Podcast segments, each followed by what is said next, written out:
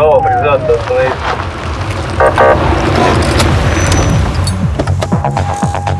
Программа «Автошкола».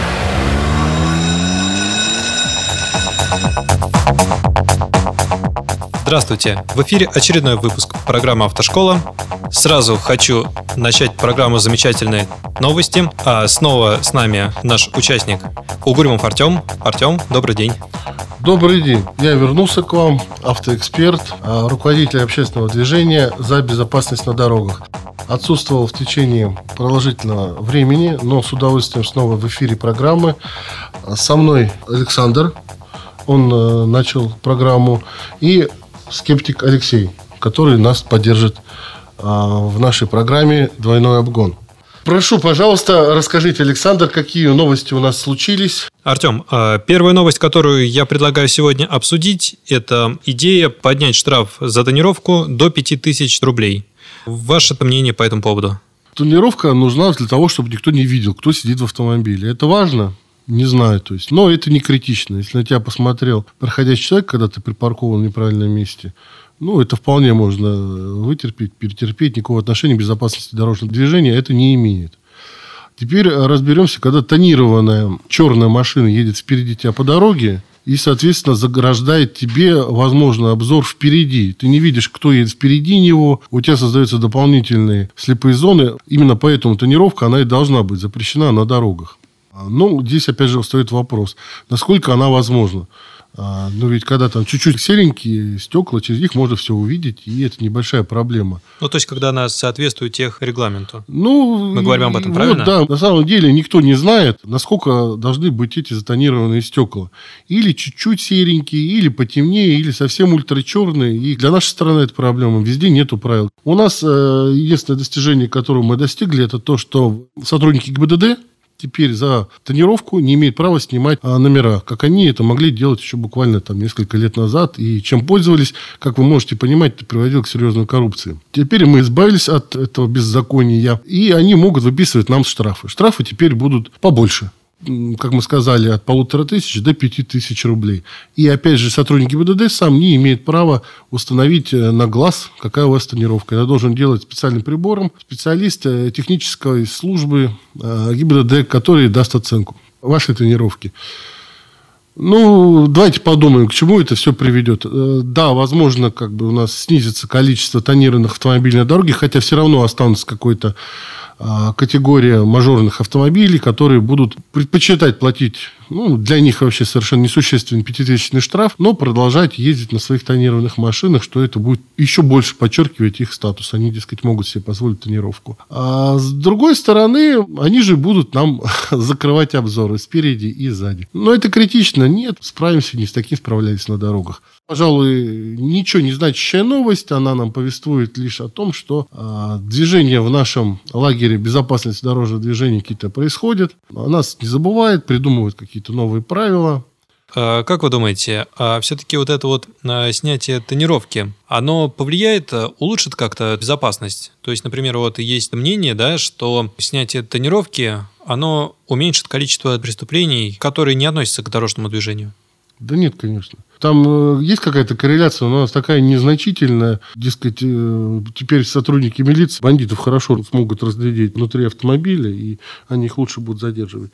Но, во-первых, все исследования на эту тему социологические, они достаточно такие куцеватые. И в лучшем случае часто они сделаны там двумя-тремя журналистами желтой газеты. Серьезных исследований на эту тему вообще не было, как я могу предположить. Никто не занимался корреляцией такими двумя сложными, малосопоставимыми параметрами параметрами, как э, жарко-холодно и длинно-узко. Ну, давайте погадаем. да, да, возможно, чуть-чуть это снизит там уровень преступности. Я думаю, что можем переходить к следующей новости, которая состоит э, в том, что сейчас в последнее время появилась идея, э, прорабатывается вопрос об ужесточении наказания за вождение в состоянии алкогольного опьянения.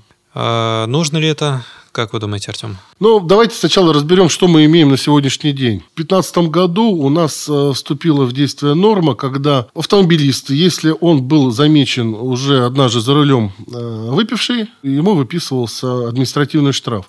Если в течение года после административного штрафа он еще раз был замечен, он подвергается уже уголовному преследованию. И там достаточно серьезное наказание, э, если не ошибаюсь, от 400 часов исправительных работ, штраф 200-300 тысяч и вплоть до тюремного наказания на два года. Я не поленился, поднял статистику за последние полгода около 20 тысяч человек были привлечены по суду за езду в нетрезвом виде. Это по России? По России, да. Это за полгода. Это, кстати, очень много. То есть, это, ну, можно статистически думать, что 40 тысяч человек будет ежегодно привлекаться к уголовной ответственности. Два года тюрьмы – это серьезно, я вас уверяю. А относительно мировой статистики, мы не на первом месте, конечно, но и не в хвосте. То есть, в отличие от каких-то стран лояльных к выпиванию за рулем, вроде Грузии там, и так далее, а, есть и страны с серьезным законодательством. Например, э, в Китае, если не ошибаюсь, в случае, если водитель был выпивший, сбивает человека, и это заканчивается летальным исходом для жертвы ДТП, водителя ждет смертная казнь. Ну, Китай, он славится своими жесткими наказаниями. А почему вы думаете, что... всем преступлениям. Ну, а почему бы не быть жестким человеку, который а мало того, что убил кого-то на дороге, это, например, мог быть ребенок или женщина, или старик, он еще и совершенно безалаберно отнесся к своей поездке. Конечно, тут я не вижу проблем с жестким наказанием. Вот, и давайте перебирать другие страны с более жестким наказанием, чем а, в России. Китай помогает? Слушайте, я думаю, помогает. С Китаем, на самом деле, сложно. Там же статистика по уголовным преступлениям, по криминологии, она небольшая. А вот Алексей засомневался, говорит, дескать, в Китае это как-то все повлияло. Мы не знаем. К сожалению, Китай закрытая страна, оттуда сведений не доходит. Мы знаем, вот как черным ящик, что-то дошло у нас, что-то нет. Мы знаем, что там применяется смертная казнь а, к пьянству за рулем, но не знаем, как это влияет на безопасность дорожного движения. Эти данные они не, не представляют. А что касается каких-то стран, где мы можем статистику эту отследить, это там США, например, Германия, Франция, Великобритания. Во всех этих странах законодательство за езду в пьяном виде, оно серьезнее, чем в России. То есть во Франции до 10 лет можно получить. Возьмите соседнюю Белоруссию, там э, штраф, если не ошибаюсь, 12 тысяч долларов за езду в нетрезвом виде. Это если мы еще не разбираем последствия. А есть ли смысл э, в так называемых промилях, то есть э, некая доза алкоголя, да, которая в принципе не запрещена? Никто не знает э, с этими промилями. есть разные подходы. На самом деле здесь э, не могут наркологи договориться. Нормально присутствие промилей, может быть ли они нулевые, могут ли они быть там какие-то небольшие превышения, а нет общей договоренности. Ну, вот. Поэтому везде этот вопрос по-разному решается. Где-то допускается небольшое отклонение алкогольной промилле, где-то требуется нулевое. Если не ошибаюсь, э, в европейской стороне, по-моему, это мы говорим то ли Франция, то ли Италия, промили допускается какое-то их количество, да, допустим, ну, ну там 70 Может быть, в Германии? Может быть, в Германии, да. Но в случае ДТП, которое привело к человеческим жертвам, а это сразу становится э, отягчающим, отягчающим да, ну, квалифицирующим фактором, и угу. Ты уже считаешься тогда, э, будучи нетрезвым. Мне кажется, это правильный подход. Гениально. Ну, по-своему, то есть. Э, ну, это какое-то решение. Мы, давайте еще не будем забывать, неоднократно проводились э, эксперименты, опыты. Оказывается, если съесть там 2-3 банана, у тебя тоже промили заскочит. Кефир, Кефир черный хлеб. Э, сок виноградный, там сок, лекарства сок, разные. По... Особенно да, да, лекарства тем людям, которые они необходимы. Мы же понимаем, что все вот эти нулевые промили, они в итоге ведут к коррупции. Вы mm прекрасно же знаете историю у нас на Соколе была недавно. Это было в городе Москва в районе метро «Сокол». Я не знаю, где это точно было, но а, поймали автомобилиста за рулем, предложили 400 тысяч рублей заплатить взятки ГИБДД, у него не оказалось. Повели нарушителя в Сбербанк, чтобы он снял деньги с карточки. А, как положено, кассир его спросил, зачем вы снимаете деньги. Он честно сказал, взятку дать. Рядом стояли два сотрудника ГИБДД. Операционистка не растерялась, нажала кнопку. Приехали сотрудники милиции, спеленали всех троих. Звучит как фантастика. Это было две недели назад, столица нашей Родины. Посмотрите за новостями. А вот теперь э, чудным образом вся эта троица. Один за попытку дачи взятки, два за попытку его получения садятся в тюрьму на много лет. Но мы все понимаем, все эти коррупционные проблемы проблемы, которые возникают с ужесточением требований на дорогах. Теперь давайте съездим еще куда-нибудь, а, какую-нибудь интересную страну посмотрим. Вот, например, Франция, где каждый автомобилист обязан держать э, в салоне своего автомобиля специальный э, прибор для определения промилле в крови. Речь о алкотестере, я так понимаю. Да, да, да, да. Он должен э, иметь этот алкотестер, и когда основной сотрудник ГИБДД, он свой достает алкотестер и предоставляет... Э, а, а еще машины, которые заводятся после того, как отдохнешь. Да, алкозамки, то есть, ну, алкозамки я вот не знаю, то есть законодательно нигде не требуется, но вот, допустим, во Франции, после того, как сел в автомобиль, обязан, например, э, водитель обязательно вот э, на алкотестере самостоятельно сделать э, вот это исследование. Причем, если он себя не обследовал, это нарушение. Или вы возьмите Японию, бармен, продавший водителю, ну, если он точно знает, что человек за рулем спиртное, ему грозит этому бару или там питейному заведению отзыв лицензии на продажу алкоголя. То есть способы борьбы с этим самые разнообразные. Придумывай не хочу, заимствуй опыт. Пожелаем в этом успехов нашим законодателям. Замечательно. Я предлагаю перейти к следующей новости, а именно очередная идея о том, чтобы э, сделать ограничение для новичков, то есть для начинающих водителей, э, скорость не больше 70 км в час. Э, МВД подготовила новый запрет, и сейчас мы можем обсудить его положительные и отрицательные стороны и подумать над тем, что сможет ли это помочь в деле повышения безопасности на дорогах. Артем, ваше мнение? Интересный запрет, вполне дельный, попробовать можно. А новички, которые садятся за руль, не больше 70 ездят. Ну, эффект... эффект... Они ездят. Не Они, да, да, Алексей, подсказывает, что и 70 будет страшно ездить, э, поэтому никак это не повлияет. Человек, который впервые за рулем, он сам себя ограничивает. Он больше 70 не пытается ездить, если он незаконченный сумасшедший. Вот, поэтому э, отсюда мы не увидим больших каких-то изменений или улучшений, или облегчений ситуации на дороге. Попробовать можно, но я не ставлю тут никаких ставок, я думаю, это все бесполезно. Тут у нас еще возникали вопросы, а что если мы таким ребятам еще будем наклейки клеить на бамперы? А, дескать, новичок за рулем, такая тоже идея есть. Ну, ну почему же на бамперы? На стекла? На стекла, на бамперы. Давайте уж уточним, что они и так сейчас клеют. Клеют а они знают, добровольно. Добровольно. Умные люди э, клеят с удовольствием. Новички не любят их клеить, дескать, это будет неправильно Когда выделять. я клеил, я думал, что это обязательно. Ну, это у нас многие заблуждаются, ничего страшного. Откровенно говоря, это тоже, ну, ненужное такое. Хлопать тут не будем гениальной этой идеи. И ничего особо рассчитывать, увы, увы, к сожалению, не стоит. Попробовать дадим. Посмотрим, оценим потом разочаруемся. В основном это помогает, когда женщина за рулем. А, а, Алексей, любая женщина за рулем, это... Ну, а тут уже двойное. Прекрасно. Не, откровенно говоря... Иногда е... очень оправдывается. Допустим, вот из э, заправок, если видишь, что там какой-то впереди вот этот знак, они же могут сразу на второй ряд. Алексей, золотое правило любому автомобилиста, чтобы тебя боялись. И чем, чем ты страшнее будешь обклеенный знаками «У», там, туфелька или еще чего-нибудь, или дурачок, тем тебе лучше. На самом деле это уже превратили в какой-то полный бред с этими другими знаками. Вот специальный один всегда, по-моему... Нет, это Я... согласен. Нет, согла... он лишним не будет. Если есть желание и возможность клеить, всегда будете лишний раз напоминать участник дорожного движения о себе. Это скорее спасет вам жизнь, чем отнимет. Переходим от знаков к следующему вопросу. Следующая новость. Правительство в нашей стране принципиально поддерживает идею оснащения всех автомобилей черными ящиками. Артем, что же это за черные ящики? Э, упростят ли они жизнь автомобилистов и сделают ли дороги более безопасными? Обязательно сделают обязательно упростят и обязательно сделают очень одну большую вещь. Они сделают а, вашу личную жизнь и жизнь вашего автомобиля более доступной для всех. То есть э, я как минимум сейчас назову заинтересантов таких черных ящиков. Что вообще? Давайте, что такое черный ящик? Это коробка, которая находится на вашем автомобиле, ее снять нельзя.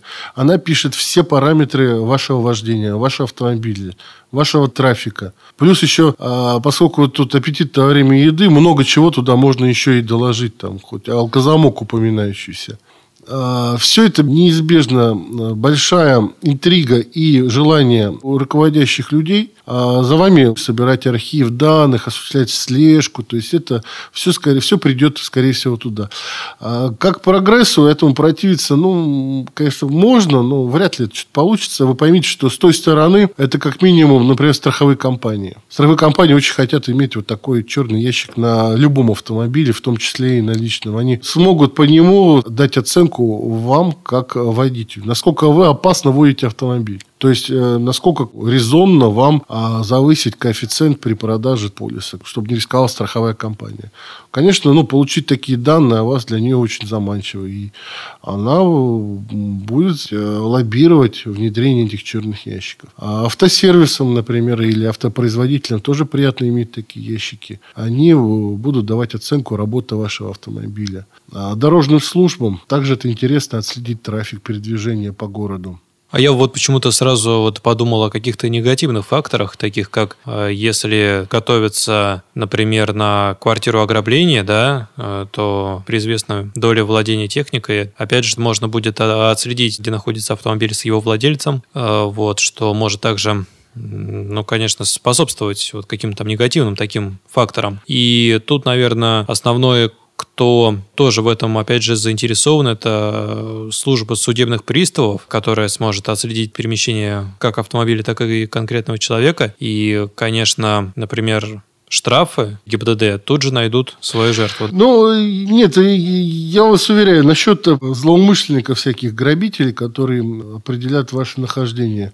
Ну, не надо здесь бояться. Это, конечно, самая последняя проблема, которая может быть. А сейчас же, например, такой же доступ э, можно получить к базе данных там, местонахождения вашего смартфона.